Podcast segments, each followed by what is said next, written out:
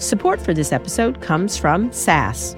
How is AI affecting how you learn, work, and socialize? And what do you need to know to make responsible use of it as a business leader, worker, and human in the world? Find out when you listen to Pondering AI, a podcast featuring candid conversations with experts from across the AI ecosystem. Pondering AI explores the impact and implications of AI, for better and for worse, with a diverse group of innovators, advocates, and data scientists. Check out Pondering AI wherever you get your podcasts. It's on!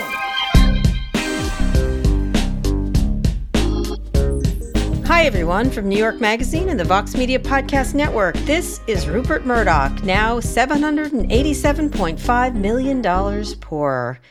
Not kidding, and the lawsuits are not over yet. This is On with Kara Swisher, and I'm Kara Swisher. And I'm Naima Raza. If only Rupert Murdoch was paying out of his own pocket. Mm-hmm. Shareholders, of course, who are going to be pretty pissed. So that's another set of lawsuits headed his way. Actually, there's already one claim submitted by shareholders accusing Fox of a breach in their fiduciary duties. Yeah, I would say so. I think they've got plenty of proof. They can just, ask Dominion for some documents and everything. So we are not lawyers, must disclaim. It must say, allegedly. But yes, Fox has settled the defamation suit brought by Dominion to the tune of $787.5 million. They did. Yeah. They managed to skirt the question of whether the network spread those statements that were deemed to be false by the court and acknowledged to be false by Fox in their statement with malice or with flagrant disregard for the truth. They didn't have to apologize on the air, which was a possibility. But, all this data is out there about what they did, all these emails, all these texts. It's very clear they were liars. Yeah. And what they said on the air was different. So I think the damage was done in that regard, and it was going to get worse, especially on the stand. A source close to the matter said to me that they will not be required to make an on-air apology, but they view the $787.5 million as the accountability they needed. Yeah. Mm-hmm. And that matters for the company, in addition to all the revelations that showed Fox for what they really are. Yeah. It was really hard for Dominion not to take this deal. It's worth 10 times the company. This is nearly 8 times their expected 2022 revenues. We don't know what their actual revenues are. But this idea that, money is accountability, Dominion's lawyer had also said on the record that money is accountability, and we got that today from Fox. Do you think money is accountability? Yes, I do. Yes, this is a lot of money, and it's not over yet. There's Smartmatic with Fox. There's all these lawsuits against Rudy Giuliani and Sidney Powell and Mike Lindell, who are part of this. There's shareholder lawsuits. It's not going to end. This is going to be billions of dollars for Fox. The questions will be what happens to this $2.7 billion lawsuit for Smartmatic, and how this negotiation changes the game for everybody else, because everyone's all of a sudden getting paid off. It's like a Smartmatic is going to think, well, you're going to pay us off, and also if you're Dominion, you don't need to settle with Sidney Powell and Giuliani maybe if you have this, they're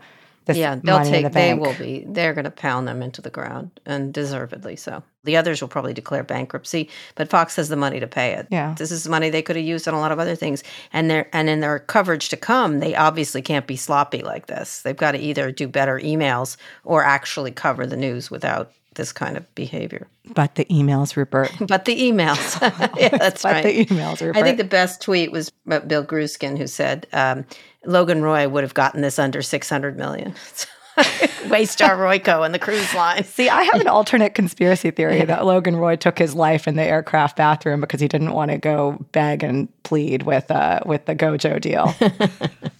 So anyways, we'll be discussing the Dominion lawsuit more in depth on our episode on Monday, so stay tuned for that.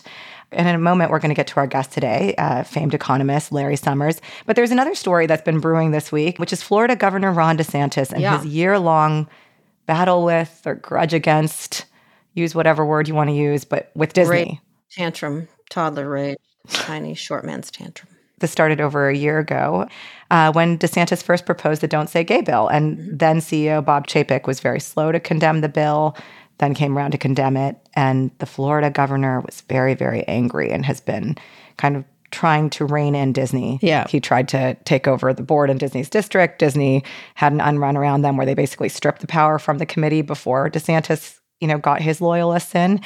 But this committee still has control of roads and other infrastructure. Disney keeps outplaying him. Bob Iger is now the CEO, a very experienced CEO, been very clear and very firm, and essentially did a workaround on the stuff that Ron DeSantis is trying to do, and then he's continuing to do it. And now he's evaluating kind of how to use that power. He announced new measures that would include changes to safety inspections, reevaluating the value of Disney World for tax purposes, and developing land around the park. And he had some, seemed like purposefully incendiary ideas of what could be put around this park.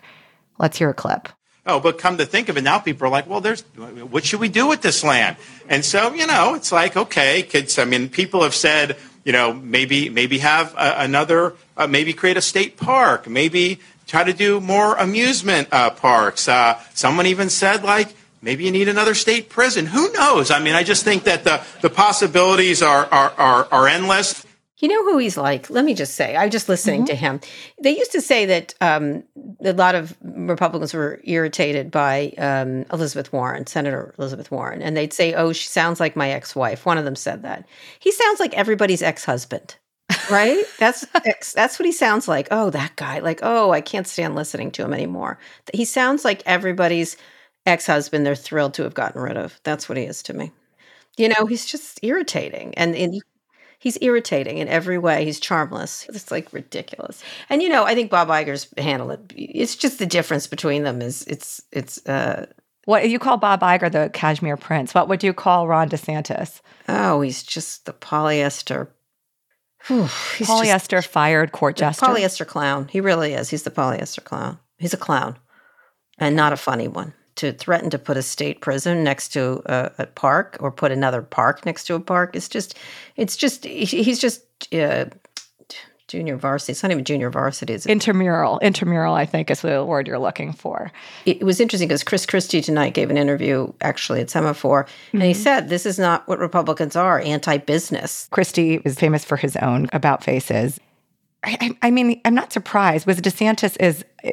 He's trying to be anti-woke, not anti-business, but anti-woke. And this crusade, you know, his calculus, he's playing in a different theater. Sure. He's now trying to outright Trump, and he's playing on a national stage. I think if you want Trump, you get Trump. Like, that's who you pick. Go with the original. Why would you like the short, unpleasant version of him? You know what I mean? And I hate to say that, but Trump at least has some entertaining qualities. And this guy is just not Trump. And, you know, it's sort of, it's weird that he's doing this. And he needs to go, he's decided instead of to differentiate himself from Trump, he's going to tack farther than Trump on the other side and hope that pays off. I think it makes him look dumb. And I think it's anti-business, and they cannot be anti-business. The Republicans cannot be anti-business. Part of what you're saying is that he's going against the economic incentives here. And I think that this has become the politics of the country, particularly in the last 10 years, is this kind of, this conflation of our economic ambitions with identity issues with this. But it's very topical for the interview we have today, which is Larry Summers. He's someone who has had a storied career as an economist. He was chief economist of the World Bank in the early 90s before becoming Clinton's Treasury Secretary at the tail end of that administration, and then President Obama's chair for the National Economic Council. He's now a professor at the Kennedy School at Harvard, my alma mater. But he's also intensely powerful. And he's intensely controversial. He was up for the Fed chair job in 2013, and he was like, he's someone who earned the ire of progressives after the 2008 financial crisis. Yeah, I think, you know, he's just, you know, there's famous economists, and he's the famousest, right? Every era has one, whether it's, you know, Milton Friedman, et cetera, over the years. And so I think he's just, he makes big calls, and he's a big personality. He may hew too closely to corporate people, but that's the way it is. That's the way with a lot of these people. And then some, you know, Robert Reich was not. So you have very different kind of economists. By the way, I think there's a lot of nuance, like the Overton window has shifted, and I think in economics that's true too. I mean, this is a Keynesian economist, so he is for macroeconomic activism, and kind of, I think the Summers doctrine is like microeconomic laissez-faire and macroeconomic big intervention. Yeah. When this Inflation Reduction Act was going through, he was complaining about the fact that we still have these carried interest provisions for private equity funds. So the idea that he's really, I think people see him. Yeah, he can surprise you sometimes. I think it's hard. I think everyone gets put in these things. I mean, his doctoral advisor was Martin Feldstein. So that's a whole nother person. And so, you know, we've had several economists on the show. We had Mariana Mazzucato and we had Nouriel Roubini, very different in their attitudes. And economists are like this. They're sort of the celebrities of economics, I guess. Yeah. You know what I mean? He's the biggest celebrity nerds, Kara. He's the celebrity economist of this era, of this particular, and they change from era to era. And very powerful. He's reportedly on the phone with Biden every couple of months. And when folks like Mark Warner needed to get the Inflation Reduction Act passed, Larry Summers picked up the phone and called Joe Manchin and had some sway with him, reportedly. So he's extremely powerful, and I'm very excited to hear you talk about where we go in this current economic moment. Yeah, definitely. So let's take a quick break. We'll be back with the interview with Larry Summers.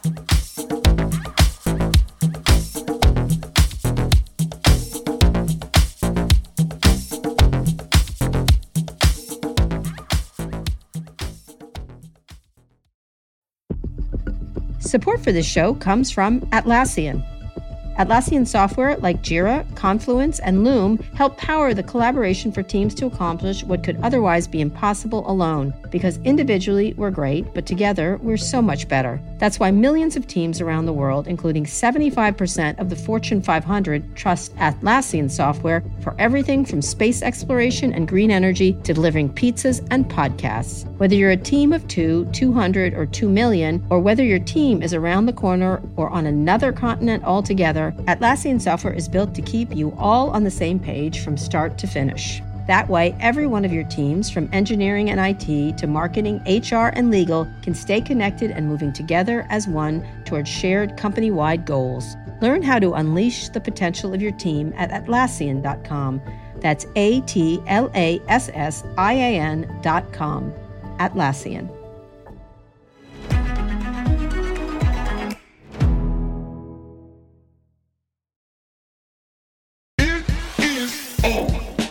All right, let's start with everyone's favorite topic, inflation. As everyone knows, you called it. Jay Powell got it wrong. About a week ago, you said the Fed had to, quote, engage in serious soul-searching.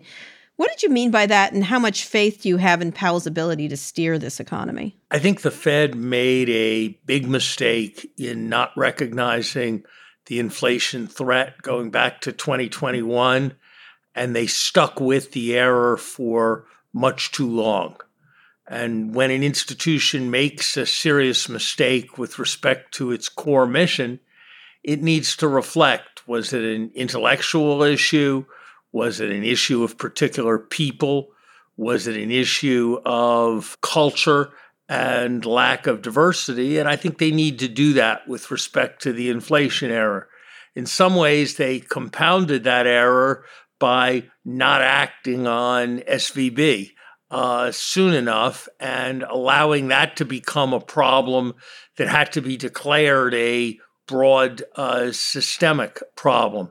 So I think they need to reflect on what may be an excessive tendency to complacent groupthink within the Fed. I've got huge respect for the individuals involved, but I do think that after errors of this magnitude, institutional reflection is appropriate, much like the military does after a failed military action, or much like is done at an airline by the FAA after a air safety failure. Does it ever happen in that way, looking at the errors they made and doing a real serious? I think there hasn't been enough of that at the Fed over the years. At the IMF, for example, which in some ways is a global central bank, after they have had problematic episodes with respect to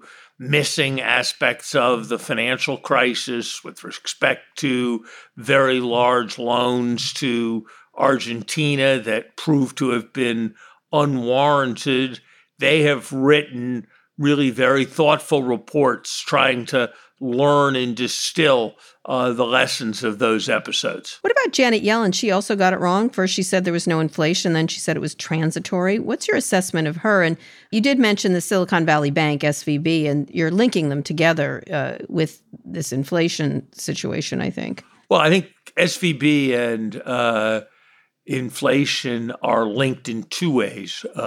One is they're just both big problems that got missed. Mm-hmm.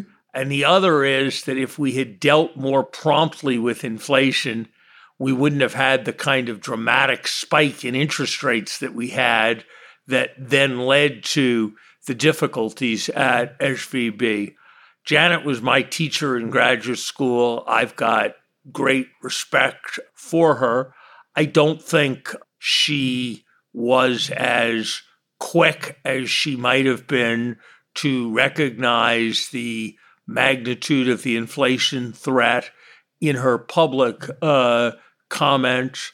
I think that she's probably been as optimistic as anybody in Washington this week about the economic future. And I'm not sure that a harder landing than she expects isn't what's likely.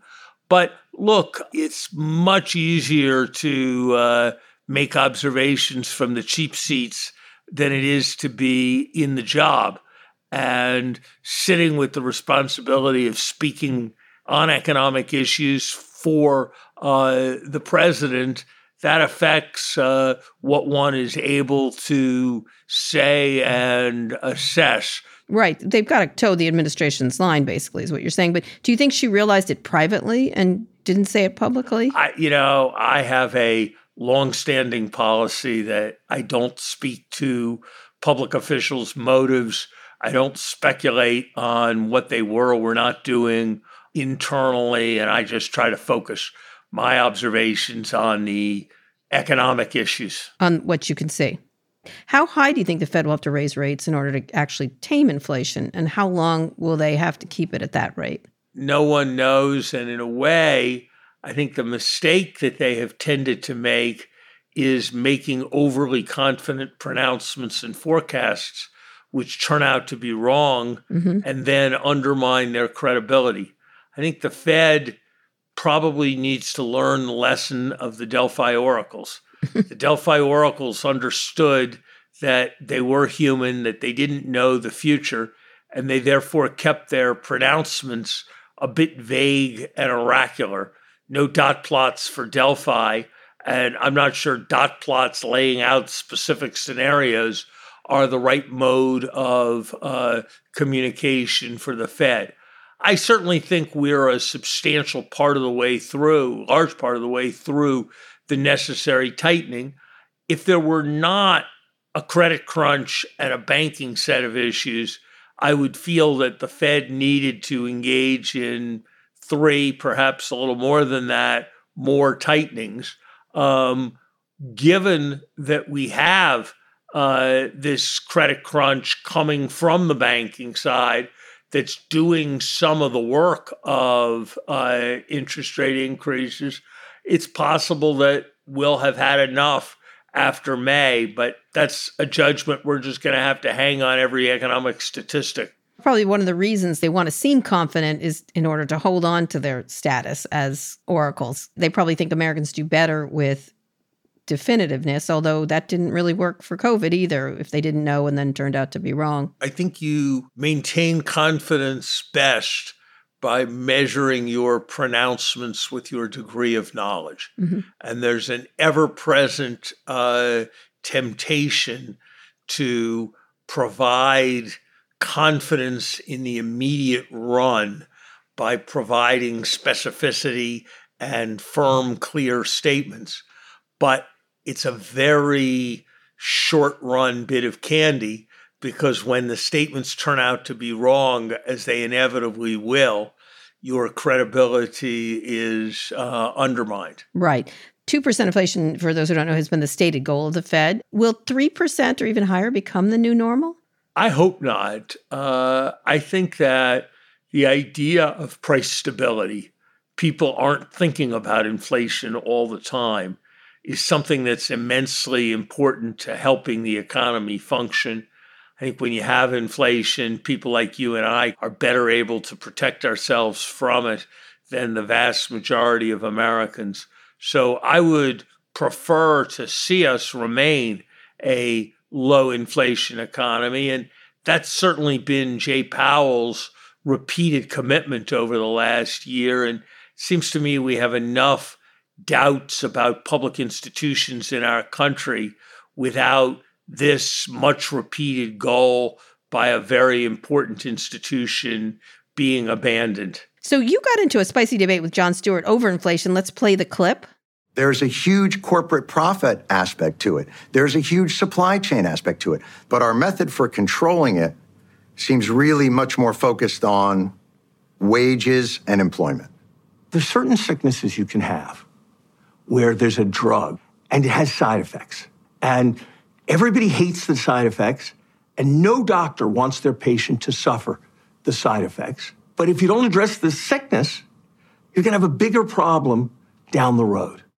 Leaving aside the discussion of how to cure the illness, corporate profits have been near record highs for a while now. Is that partially to blame for the disease from your perspective? I don't think so. I think that the right way to understand it is that business hotels make more money during the week than they do on weekends because there's more demand. Resorts do better on weekends than they do during weekdays because there's more demand.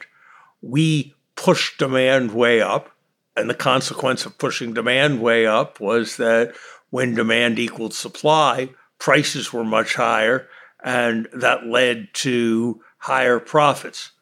I don't think having price controls would have been a very good strategy. It just would have created shortages and all kinds of evasion. If you pump up demand beyond capacity, what you're going to get is rising prices. And yes, that is going to show up in higher profits, but there's no good way to reduce the profits and reduce prices while keeping the economy functioning. The last time we had the idea in a major way that we could combat inflation by containing prices directly was when Richard Nixon had that idea in 1971. And it did, in a certain sense, work in the short run. It won him the 1972 presidential election by a very wide margin, but the ultimate consequences were pretty catastrophic for the economy. I mean, but you understand why people see these corporate profits and feel like it's good for them, even though everybody else suffers. I do, and that's why one of the things I've worked very hard on is a range of proposals, including the corporate minimum tax that was just put into place in the IRA, to make sure that we're fully taxing corporations and so recycling profits back for the benefit of ordinary citizens. That's why I focused a lot of my work on the various uses of information technology around strengthening the IRS, because I think it's sort of beyond belief that the computers we use to check on the tax integrity of the wealthiest people in our country use COBOL as their programming language. So I'm all for doing things that work. Okay. But I think we need to be practical. You're sounding very progressive there, but do you think that the progressives get it wrong in that focusing in on corporate profits? Do you think they're ignorant of a larger issue? I think they are on to a legitimate source of unhappiness, but I don't think they have practical proposals. And when they raise ideas like the government should punish people for gouging, I think they're proposing things that probably ultimately won't be very effective and are likely to do very substantial damage to incentives for innovation. I guess it comes down in some ways to a basic judgment. Does one think that America has too many people like Jeff Bezos and Bill Gates and Steve Jobs and Sergey Brin? Or does one think it would be even better if we had more people who created world-leading institutions like the ones those people created?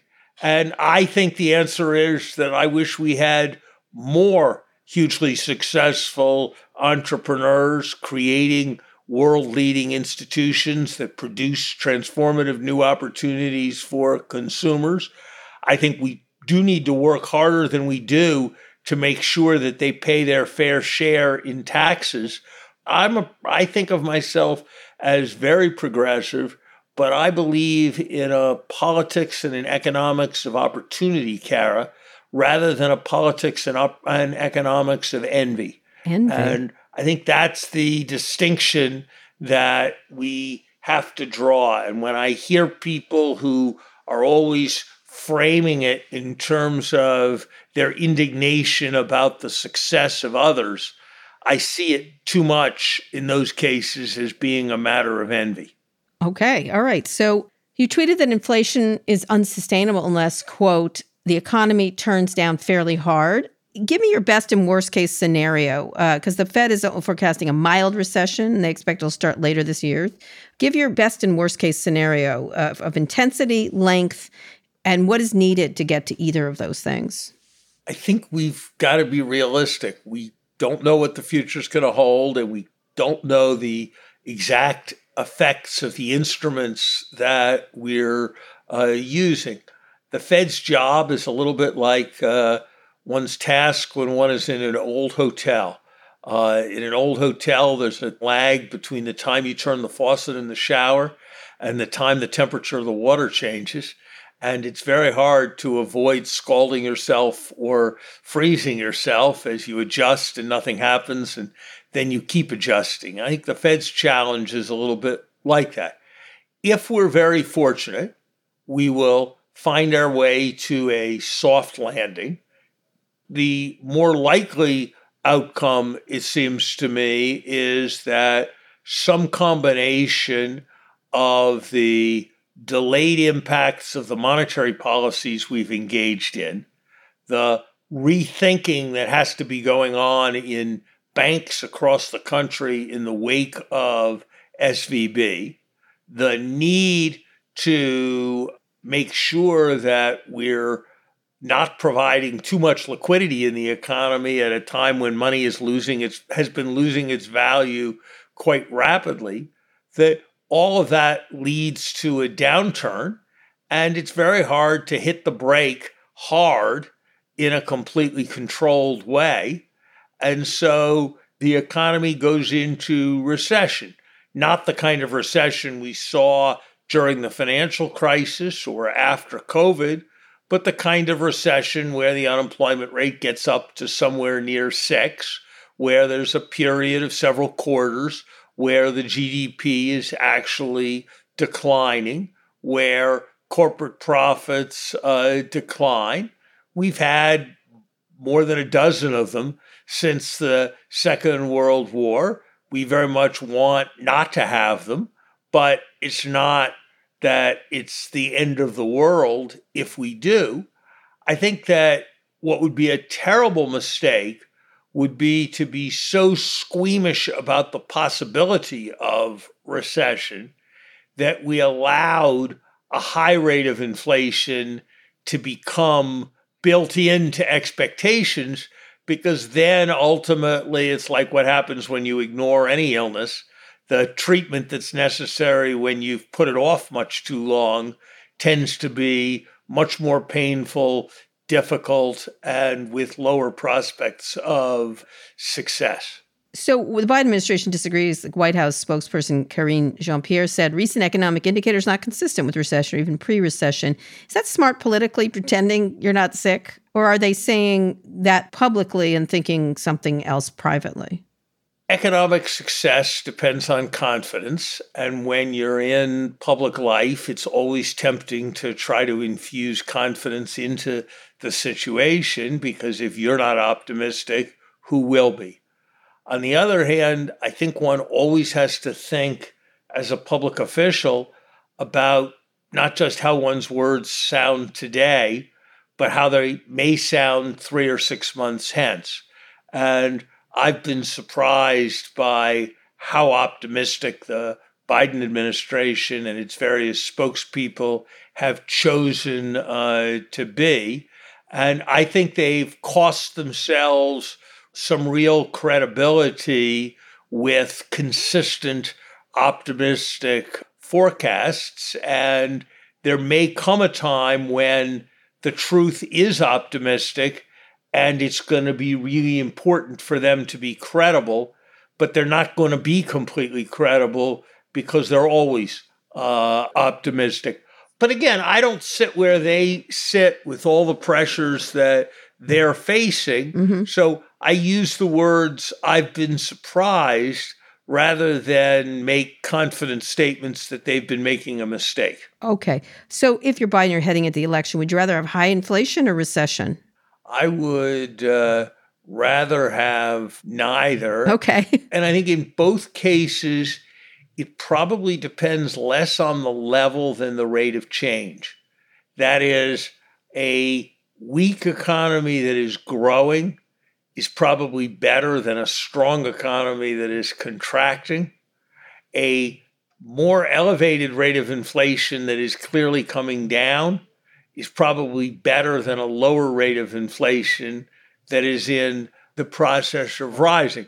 There's an old political observation, Kara, that 100% of the people pay rising prices and only 6% of the people are unemployed. And so inflation is particularly salient.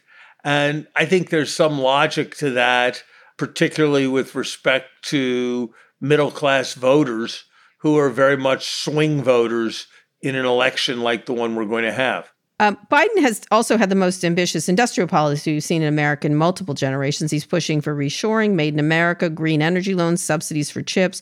You're one of the standard bearers of neoliberal free market capitalism, but you also helped him get his big infrastructure bill, the Inflation Reduction Act, over the line. How come? Have you had an ideological conversion?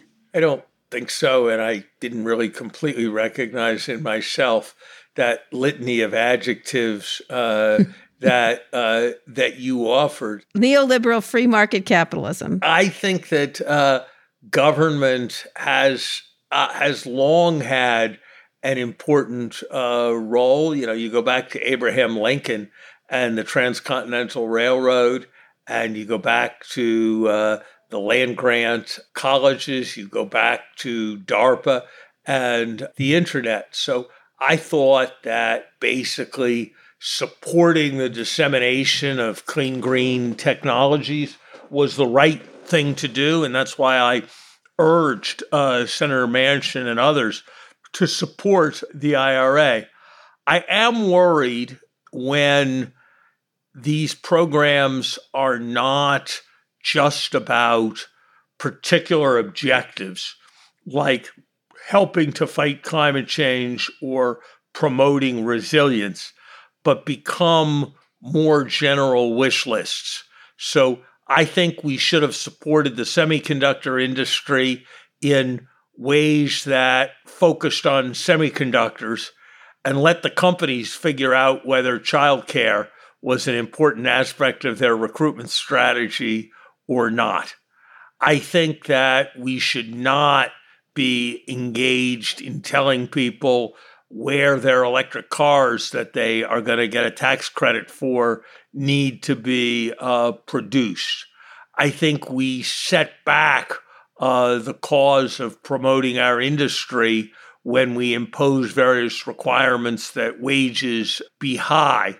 I think when we restrict technology, we need to make sure that there's a strong general national security rationale for it, rather than just a desire to help American companies or American workers vis-a-vis foreign workers and foreign companies.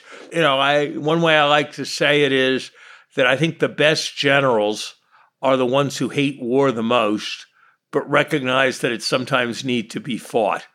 And I think something similar is true about industrial policy advocates. The best ones know that it's sometimes necessary, but really like markets better. And frankly, I think we have too much enthusiasm for the idea in the current moment where people just like any rationale for the government getting involved in planning, directing, managing every aspect of the economy. We'll be back in a minute.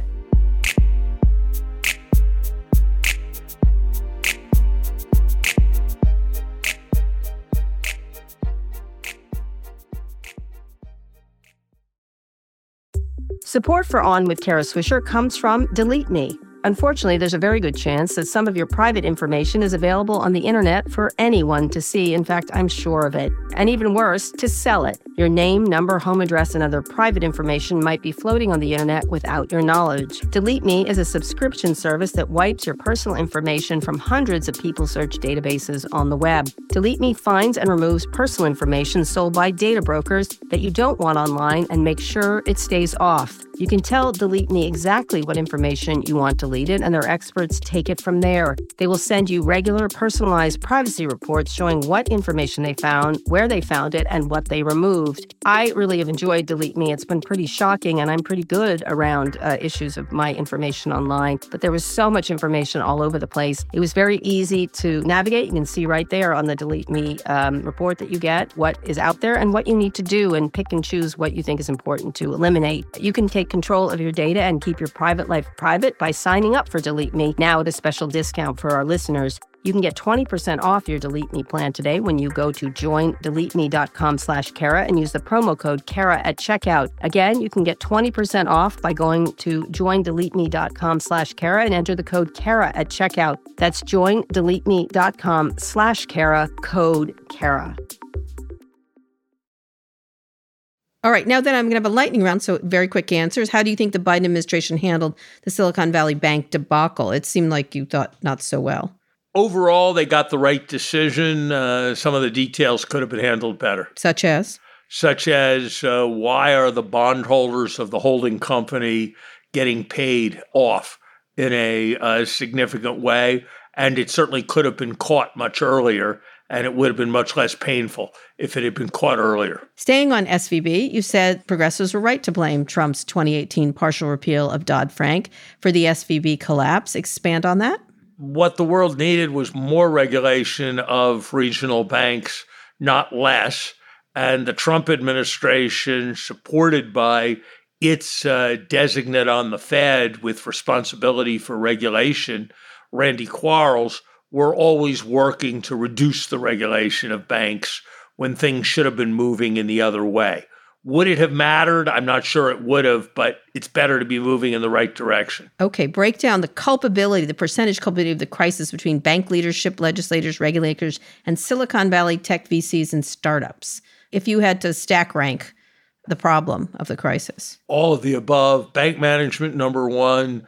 Supervisors and regulators, number two, the broad framework, number three, tech companies and their venture capitalists, number four. So what role do you think their Twitter fear-mongering played in the crisis in putting pressure on the government or creating fear?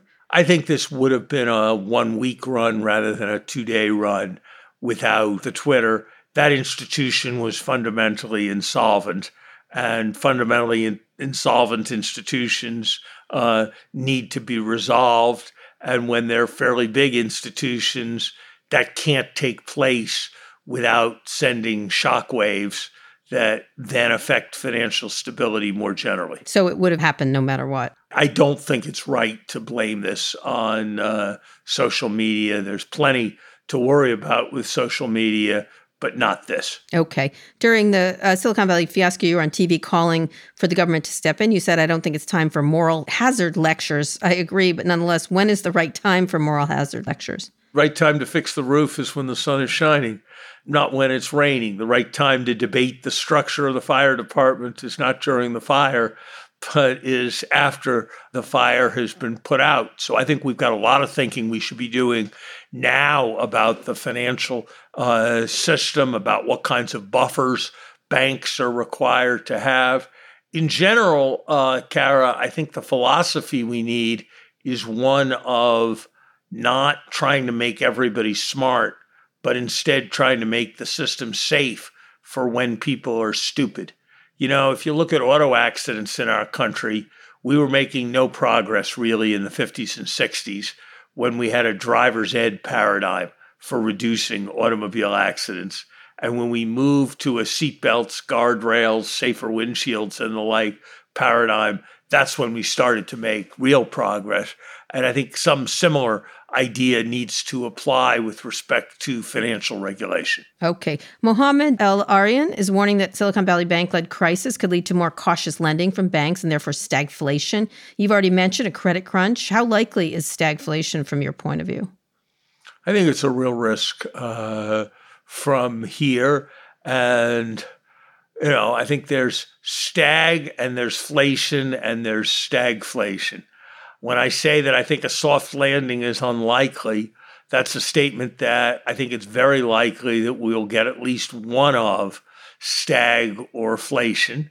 And given where inflation is right now and given the downwards pressures on the economy, I certainly think stagflation is a meaningful risk right now, and it's probably a risk that's underpriced in the markets. Okay. I'm going to stay with tech. You've been involved in crypto for a relatively long time. You advised the Digital Currency Group over 6 years, but scrubbed them from your website not long after the DOJ opened an early-stage investigations into the company.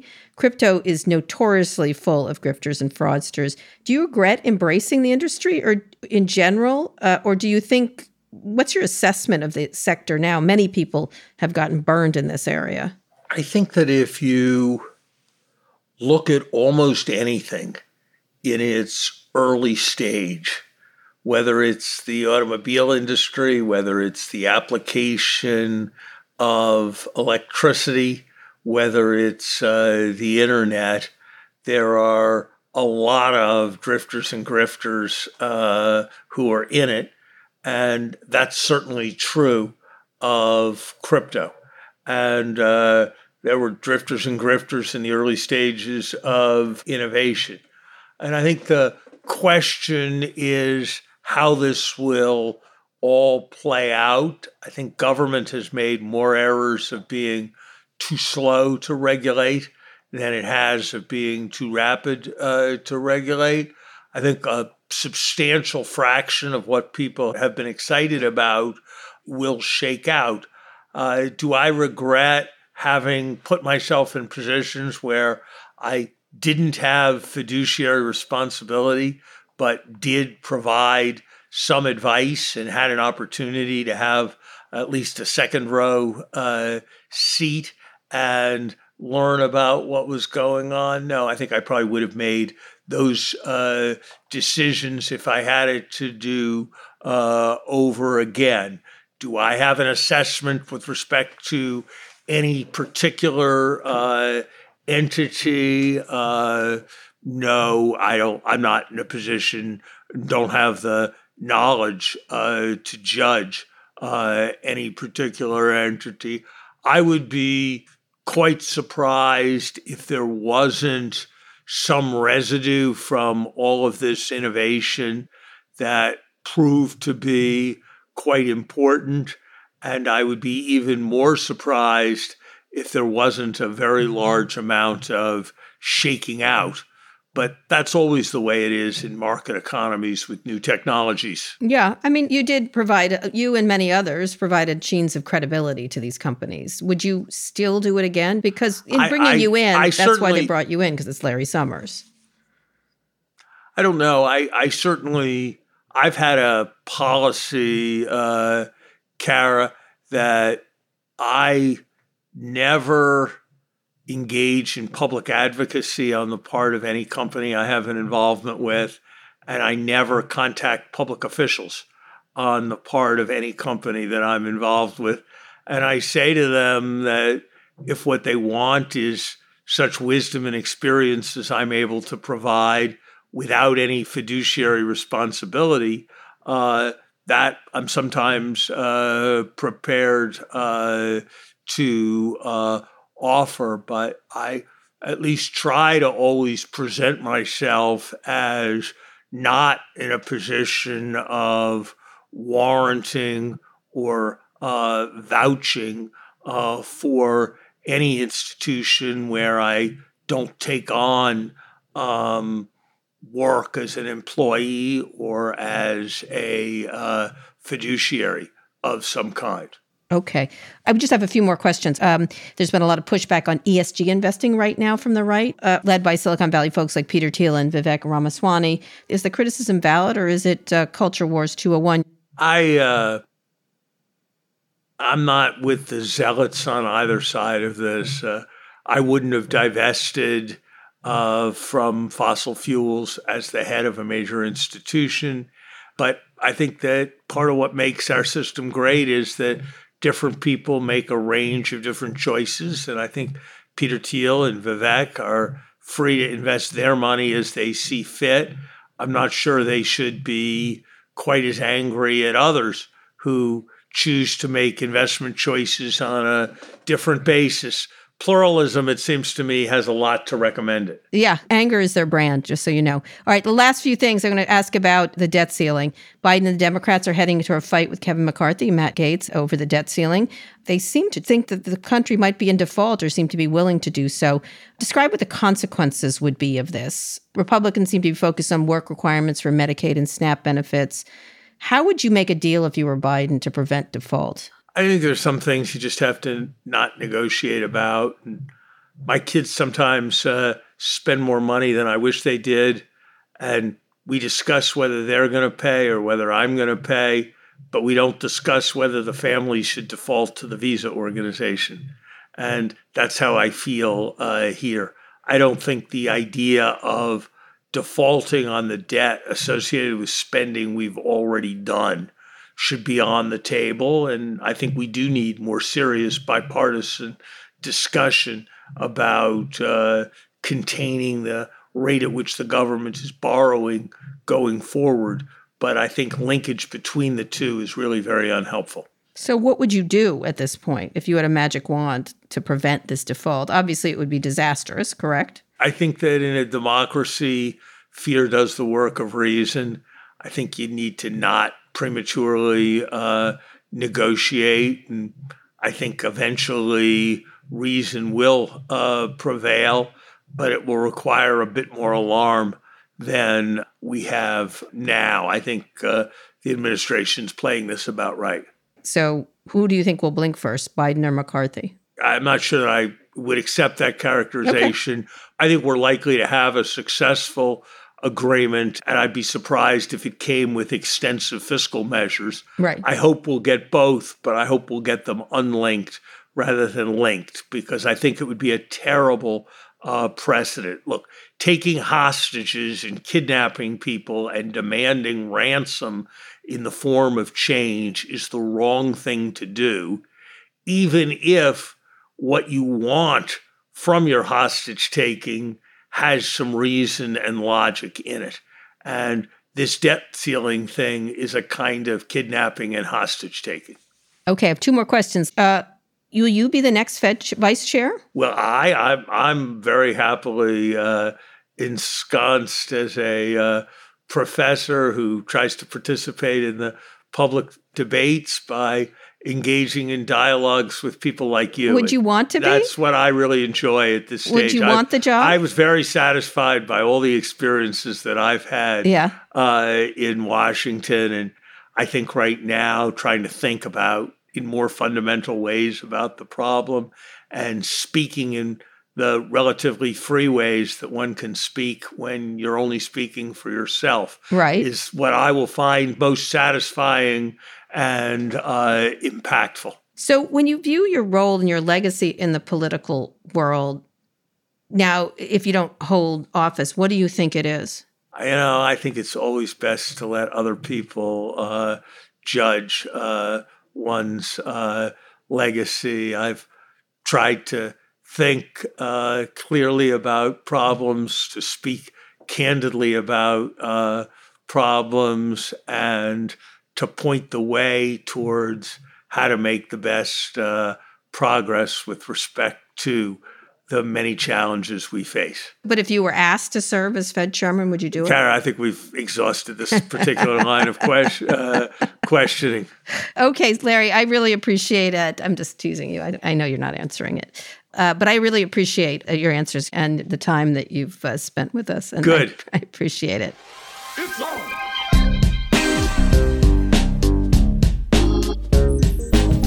See, as your producer, I don't think you exhausted that line of questioning, Kara.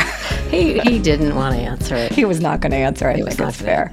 He's so happily ensconced as a professor who takes phone calls with the president. He would run barefoot down 95 if he got the offer. Come on. You know, I think one of the appeals of Larry Summers, I'd forgotten this, is how he uses these metaphors that really make the world intelligible. And some economists can do that, I think.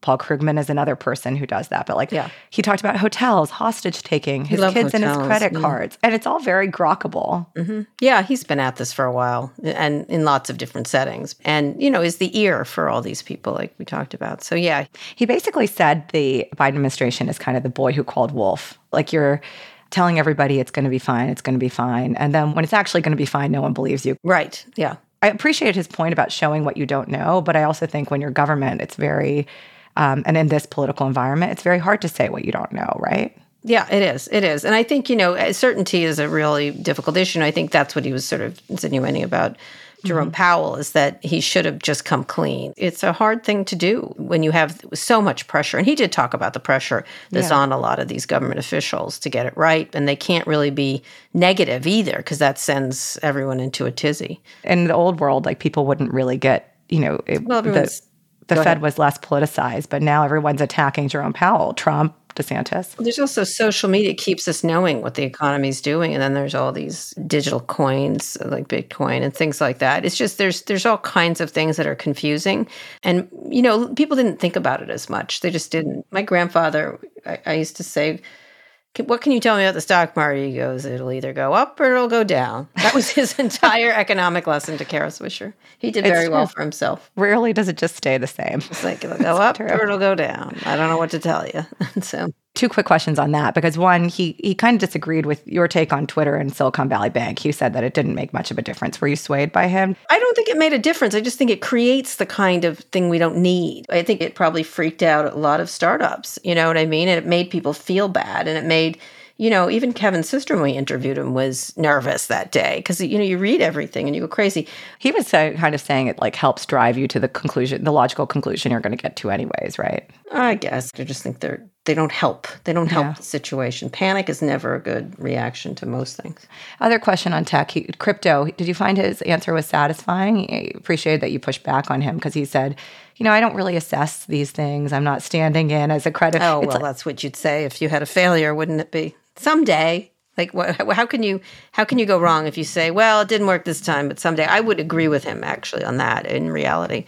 I think crypto was too hyped and it's too pilloried. So yeah, but I think all these people with reputations have assumed reputational risk by getting into it.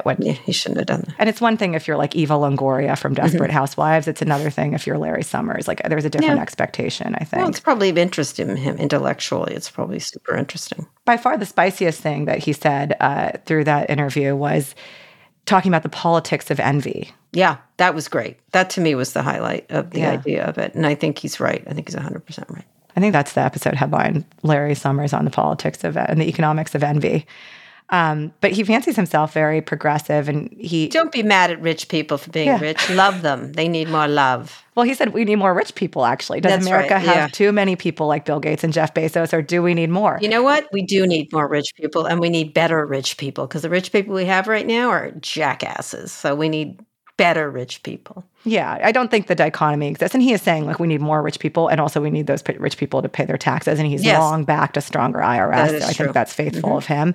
But it started to make sense to me when he talked about the idea that people want government to get involved in every planning direction, managing every aspect of the economy, which I hear is kind of like the Ezra Klein argument on everything bagel liberalism. We're not only do we want the CHIPS Act, but we want to say on the CHIPS Act how many people you should employ, what kind of diversity there should be. And he doesn't want that. He wants a cleaner industrial policy. Right. That is true. I agree with him. I think the government should be setting big goals like space and helping that and doing research and not getting into the planning of any the deep planning. It's giving people a chance to be economic and do things in their economic interests. Ultimately, what he was advocating for, you and I are both students of government, but he was advocating for a lot of postmortems, which I think is really smart. Yeah, they do need to find out what they did there in SVB, and they need to find out what they did with raising interest rates. It's always helpful. I agree with him on that, too. Oh, my God, I agree so much with him. I agree, too. It's like kind of how do you get rid of groupthink? And I love the military analogy is do you want to, you know, stop fighting the war to think about what's going wrong, or do you want to complete the war and then look back and say, how can you avoid the next one? Although we're pretty terrible at doing that. Anyways, we should do our own postmortem, but in their interim, Kara, you read the credits, please. Okay. Today's show was produced by Naima Raza, Blake Nishik, Kristen Castro-Rosell, and Megan Burney. Special thanks to Kate Gallagher. Our engineers are Fernando Arruda and Rick Kwan, and our theme music is by Trackademics. If you're already following the show, you get an apology from Fox News. If not, just kidding, they don't apologize for anything ever, and they're going to do something worse next time.